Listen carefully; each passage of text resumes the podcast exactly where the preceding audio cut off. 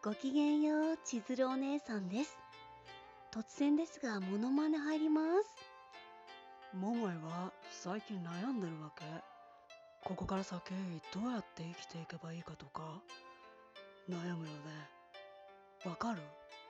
わかってほしい。だって桃井は桃井だから。桃井かおりさん、申し訳ございません。っていうか、お姉さんが唯一似てるかもしれないモノマネが、これくらいしかなかった。申し訳ない。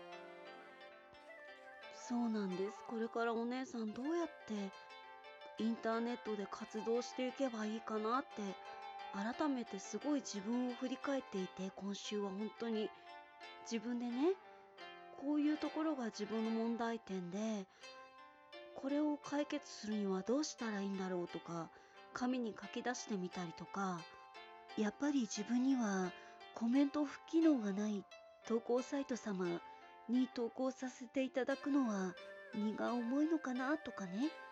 マジで心臓が止まりそうな5秒前みたいな状態なので結構ハラハラドキドキしてしまうところがあったりね。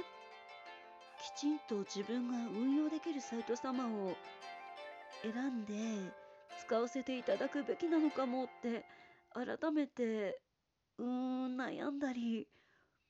桃井はどうしたらいいかわからないわけ。っていうね。また桃井かおりさんすいません。もうこれ以降は二度と言いませんみたいな。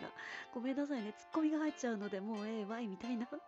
多分お姉さんはねそっとお姉さんボイスで参ろうと思うのですがポッドキャストに関しましても私は様々なサイト様で配信というか投稿等させていただいておりますがそれでいいのかなって全てが中途半端になってしまわないだろうかって今すごい懸念があったりこの2020年もちょうど節目となりそうなね時期ではありまして何か絞っていくかペースを落とすかとかそういったことも自分の体力的に検討していくべきなのかもとかねぐるぐるが止まらないですっていう状態です。もしよろしければねリスナー様なんか頑張れって見守ってくれるとすごくすごく心強いです。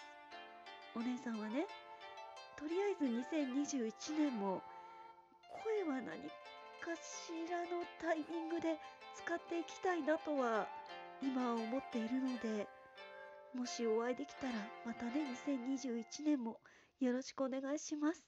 とりあえずね明日もお姉さん体調良ければ配信ありますのでよろしくお願いいたします。よろしくお願いしますしか言ってない気がする今。というわけで本日はここまでです。ここまで大切に聞いてくださいまして本当にどうもありがとうございました。今日があなた様にとってとっても素敵な一日になりますように。バイバイです。